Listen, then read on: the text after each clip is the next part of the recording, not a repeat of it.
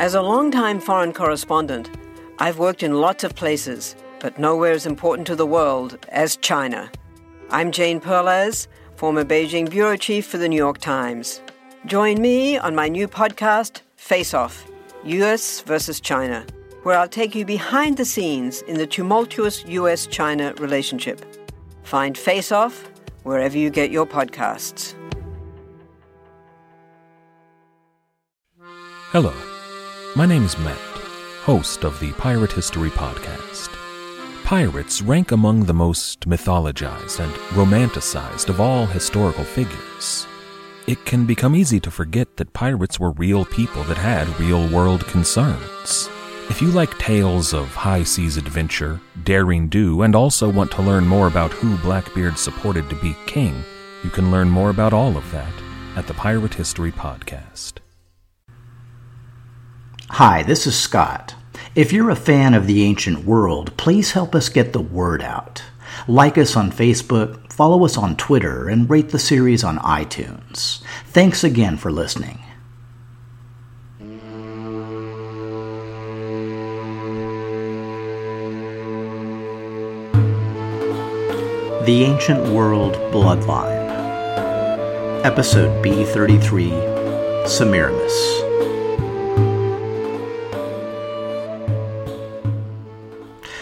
Julia Domna was covered in blood, the blood of her family, the blood of her son. His arms lost their strength and let go of her neck, and his body slid down to the floor. The centurions who'd killed him likely stood transfixed, shocked by the enormity of their crime. Just behind them, Julia saw the man responsible for Geta's death. His own brother, the now sole Roman emperor, Caracalla. The room quickly emptied as Caracalla rushed with his troops to the Praetorian camp. In their wake, the blood-soaked empress was left alone with the mangled corpse of her son. No matter what she'd been through, no matter what she'd done, nothing could have prepared her for the scene. It's hard to know which feeling would have been the most overpowering: regret, grief, or fear. Two factions, two power bases, even a royal palace divided in half. The climax was inevitable in retrospect. Caracalla, supposedly more favored by the army, and Geta, more favored by the Senate. As their rivalry grew, a radical proposal was made to divide up the empire east and west.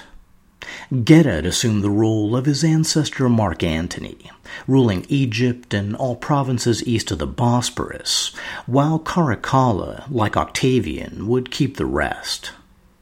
The thought of splitting her husband's legacy drove Julia Domna to tears.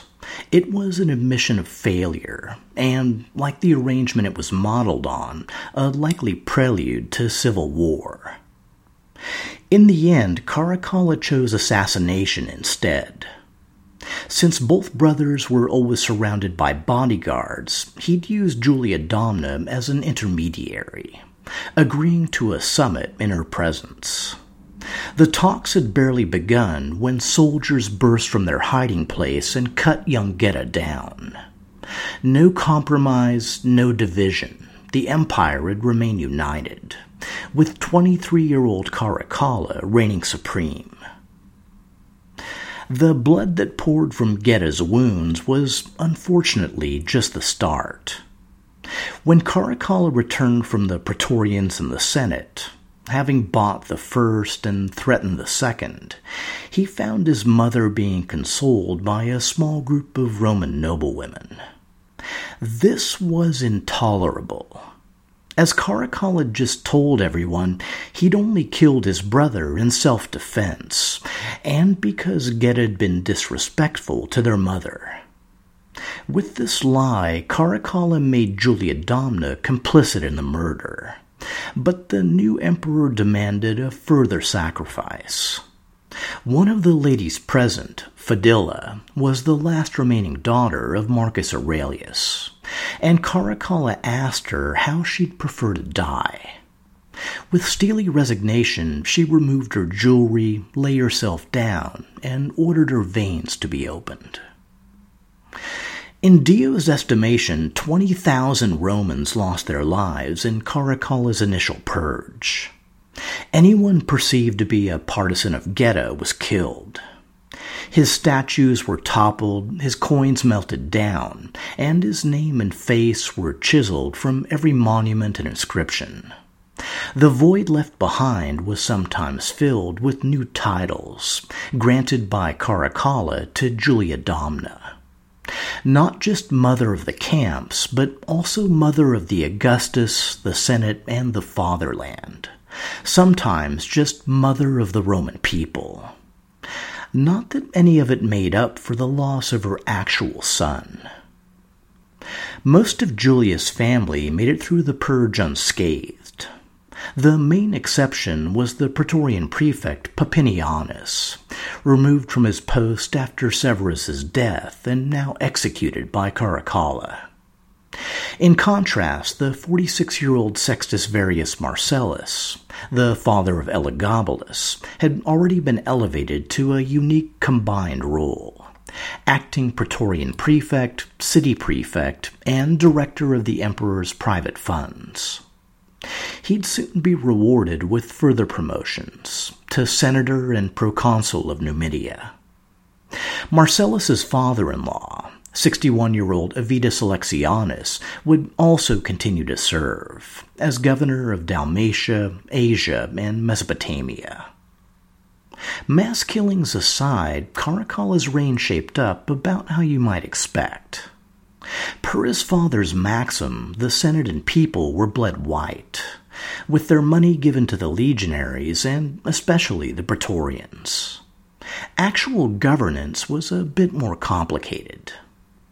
Caracalla trusted no one and tolerated no advisors, but also had no interest in administration.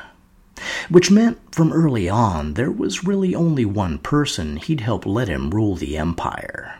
His wise, experienced, and universally revered mother, the Empress Julia Domna. Sometime during the next year, 212 AD, Caracalla made a historic announcement. The Edict of Caracalla declared that all free men of the empire were now full Roman citizens, and all free women had the rights of Roman women. Which sounds like kind of a nice thing to do, so let's all look a little deeper. Since Roman citizens typically paid both additional and greater taxes, the main benefit to Caracalla was more money for the soldiers. But it's also possible that Julia Domna had a stake, extending citizenship to the people of her native Syria.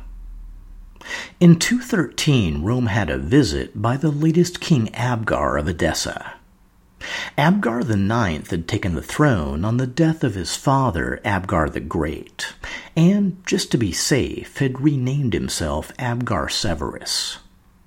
Caracalla invited him to visit the capital, then, in a replay of Caligula and Ptolemy of Mauritania, had him arrested and likely killed.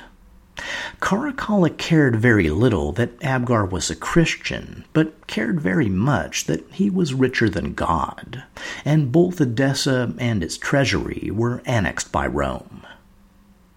Caracalla spent the rest of 213 fighting the Alemanni, before eventually bribing them into a shaky peace. While on campaign, the emperor took pride in roughing it with the ordinary soldiers. He marched with them, ate with them, dressed like them, and joined them in performing all the basic tasks of the camp. Which was fine, except Caracalla thought doing so somehow made him a good general, as opposed to, studying actual strategy and tactics. As Gibbon points out, Caracalla also missed one critical lesson of his father's. Severus had also lavished money on the legions, but he'd also led them with firmness and authority. Giving them even more money, while acting like just one of the guys, led to lax discipline and the general corrosion of military readiness. which, combined with Caracalla's insistence on commanding troops in the field, meant future Roman victories would be a challenge. Speaking of which, in late 213, Caracalla began planning a war against Parthia. Back in 208, the Parthian king Vologases V had died, his main legacy being the sacking of Ctesiphon by Severus. His son took the throne as Vologases VI, but, shocker, he soon found himself embroiled in a civil war against his younger brother Artabanus V. And I hope you're sitting down, but Artabanus based his rebellion in the old Median capital of Ecbatana. Caracalla apparently wrote a letter to the Senate, saying, "Hey guys, guess what? The Parthian Empire is divided because, get this, two brothers are fighting one another." And really, I can't think of anything more destructive to an empire than two brothers not getting along. So the Parthian Empire just has to be totally weak because, brothers fighting. Which is totally different from the situation Rome just went through because, well, it just is. To their credit, according to Dio, only about half the senators' heads exploded. For the 43-year-old Empress Julia Domna, the campaign meant the chance to return home. Except this time her sister and her extended family would also be coming along. For the youngest, 10-year-old Elagabalus and adorable little 5-year-old Severus Alexander, it'd be their first visit to the east, to Syria, and to their ancestral home of Emesa. Unfortunately, some of Julia's family would no longer be there to greet them. In 210 AD, her cousin Sulpicius had died, shortly after his father, Julia's uncle Iamblichus. Then, more recently, a more tragic blow, when Julia learned that her father had also died. For over 50 years, Julius Bassianus had served the sun god Elagabal at his temples in Emesa and Heliopolis. Per tradition, his eldest male heir, Elagabalus, was chosen to succeed him as high priest. For Julia Domna, the journey of 214 must have brought to mind the expedition 20 years earlier against Niger. It's very likely the party even took a similar route, possibly even visiting Perinthos. In a novel twist, Caracalla had ordered the Senate to build a series of elaborate dwellings all along the expected route, pretty much anywhere he might decide to visit. Then, in a signature a-hole move, he refused to stay in any of them, or even give them a second glance, and instead ordered them torn down as he passed. As Dio complains, the sole purpose of their being called into existence was to impoverish us. Arriving in Antioch, Caracalla restored the city to its former role of Syrian provincial capital. At around the same time, Edessa, Doryuropos, Palmyra, and Antioch were all granted colonial status. Before long, Caracalla pulled an Abgar on the Armenians, inviting King Khosrov I and his son to visit, then arresting them the moment they arrived. As you may recall, Khosrov was the son of Vologases V of Parthia, making him the brother of both warring Parthian kings. Either way, the Armenians didn't take things lying down, and Caracalla was forced to put down a major uprising. Once things had quieted back down, toward the end of 215, Caracalla decided the time was ripe for a family trip to Egypt. The emperor was apparently a superfan of Alexander, and had even organized a phalanx of 16,000 Macedonians and equipped them all with period weapons and armor. His main interest in Egypt was seeing Alexander's tomb, and the party traveled via Pelusium to the capital of Alexandria. Things did not go well. Along the way, Caracalla got word that the Alexandrines were not big fans, Something about his murder of Geta or something silly like that. Anyway, the population was bad-mouthing him, ridiculing him, and generally acting like rowdy Alexandrians. In response, Caracalla ordered all citizens to remain in their homes, then had his legions armor up and march into the city.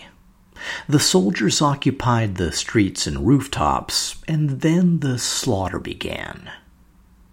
It's one of those situations where exact numbers are both hard to come by and kind of beside the point. It was a major, major massacre that lasted for days, with a body count likely ranging in the tens of thousands. The city itself was part plundered, part destroyed, and walls were erected to divide it up into sub-districts.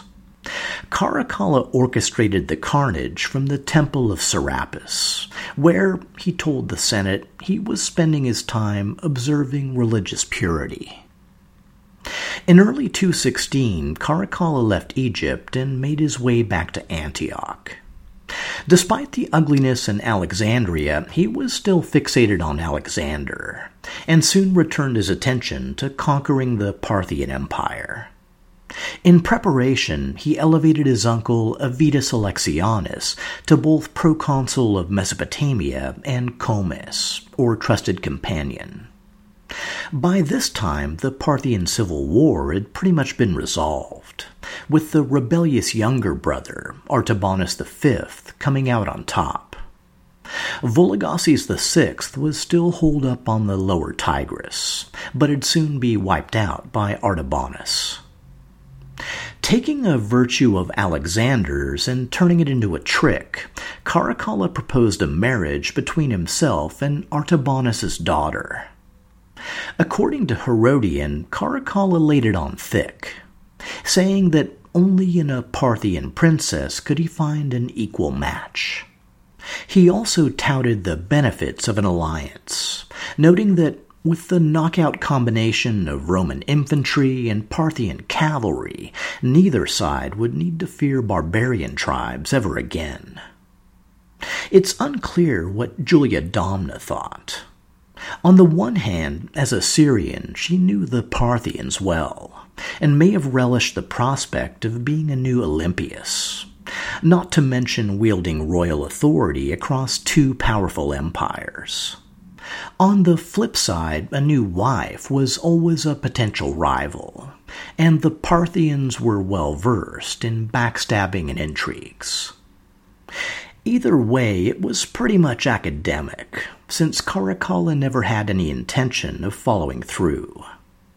According to Dio, Artabanus flat-out refused the offer, and Caracalla used the snub as a pretext for war. But Herodian's version is much more interesting. After initially refusing, Artabanus finally agreed, and invited Caracalla to hold the wedding in Parthia. In response, Caracalla set out from Antioch via Nisibis and Singara toward Artabanus's power base of Ecbatana. Meanwhile, in Antioch, Julia Domna was entrusted with overall management of the empire. Dio notes that Caracalla inscribed her name with many praises in his letters to the Senate, mentioning it in the same connection as his own and that of his armies, and mentions that she greeted publicly all the foremost men, just as her son did. But Dio also notes that in no matters did Caracalla heed his mother, though she gave him much excellent advice. Either way, Julia was likely surprised to learn of the massive slaughter at Ecbatana.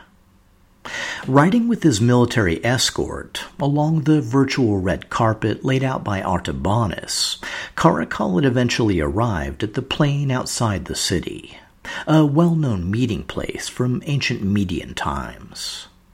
The Parthian royals were decked out in all their finery, and had put on a lavish banquet for the bride and groom. But noting that the Parthian horse archers had set aside their bows and sent their horses off to graze, Caracalla ordered his soldiers to attack. There's no mention of respective numbers, but the Romans clearly had the element of surprise, if only because it was such a horrific breach of protocol. Artabanus and a few companions managed to escape, but most of those present were captured or killed, including, very likely, Artabanus's daughter. The Parthian horses were killed or driven off to prevent any retaliatory pursuit. Caracalla then looted the wedding banquet, rounded up a large number of captives, and headed off west, burning towns and villages as he went. Dio notes that he damaged a large section of the country around Media and sacked many citadels. As a fun bonus, Caracalla captured the city of Arbela and desecrated the graves of the Adiabene kings. Then it was back across the Tigris to Nisibis, where he celebrated his victory with some chariot racing and lion hunting. Relax, Caracalla, you've earned it. Hearing the news back in Antioch, Julia Domna was likely appalled, less at the slaughter itself than at kicking the Parthian hornet's nest without any follow-up plan.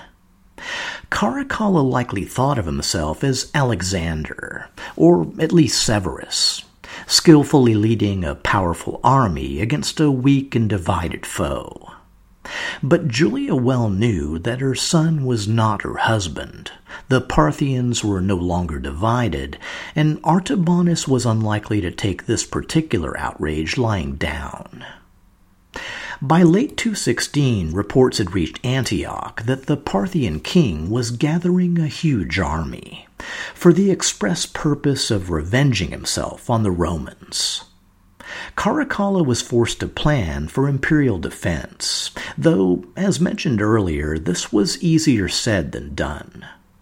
For his command center, he chose the city of Edessa, while Julia Domna stayed behind in Antioch. In the spring of 217, Julia received a fairly disturbing letter from Rome city prefect Maternianus. A seer in Africa was spreading a prophecy that one of the Praetorian prefects, Marcus Apellius Macrinus, would succeed Caracalla to the throne. Julia knew from her own experience that prophecies could be self-fulfilling, and forwarded the letter on to her son. But in early April, Julia got word that Caracalla was dead. The emperor had been traveling from Edessa to Haran to visit the temple of the moon god Sin. Longtime listeners may remember Haran as both the place where the Neo-Assyrians made their next-to-last stand, and where the mother of the last Babylonian king Nabonidus had served the moon god as high priestess. Later, as Carrhae, it was also the place where the Roman triumvir Marcus Crassus had been utterly destroyed by the Parthians. And, side note, I got the chance to visit both Edessa and Haran just about a year ago, and let me tell you, that was pretty freaking amazing. Anyway, on April 8th, Caracalla had been relieving himself in a roadside ditch when he was knifed in the back by a common soldier. The assassin was killed, but after that, no one had the slightest idea what to do. The Parthians were still coming, and no matter how loyal the army was to the Severans, Rome needed military leadership, and fast. The most promising candidate was the elder Praetorian prefect, a man named Adventus. For 47-year-old Julia Domna, this was an insane amount to process. Like with Geta, she needed a chance to grieve, or, well, at least work through some pretty complicated feelings. But unfortunately, there was just no time. As the wife of one emperor and the mother of two others, Julia knew she had to act quickly to protect both herself and her family. The only expression she gave her pain was striking herself hard in the chest, an act that, according to Dio, reactivated an old tumor. Then, once again, Julia was forced to put grief aside and go into full Cersei Lannister mode.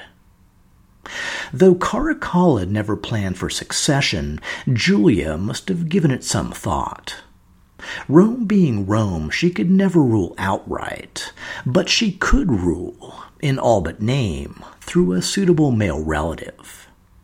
Unfortunately, her best option, her esteemed brother-in-law, Avitus Alexianus, had just died in Cyprus at the age of 62.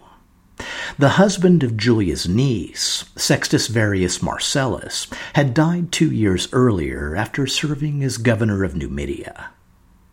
Their widows, Julia Mesa and Julia Soemius Bassiana, had retired to Emesa along with Bassiana's son, Elagabalus.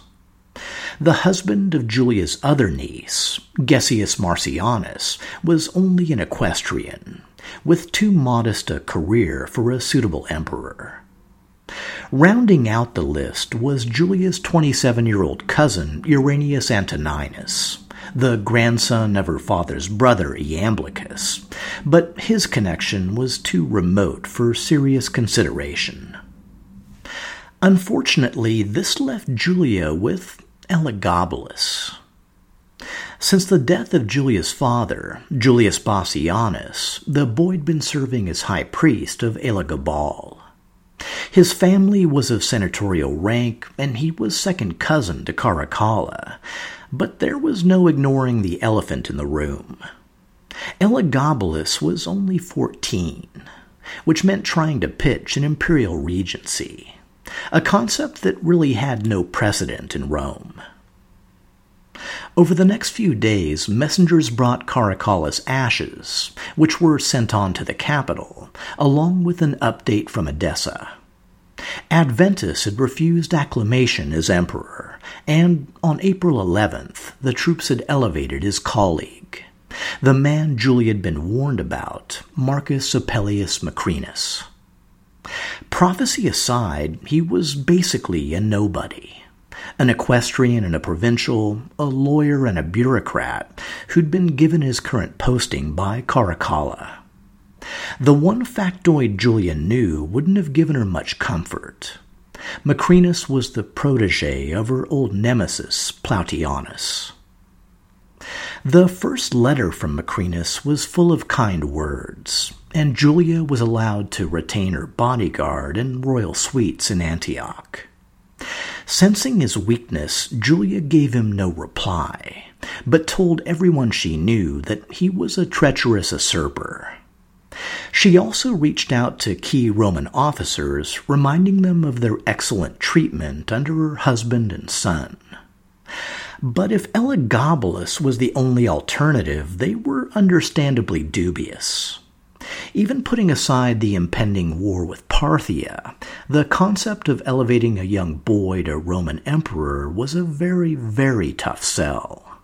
Yes, even a Severan boy, and yes, even with legionary support.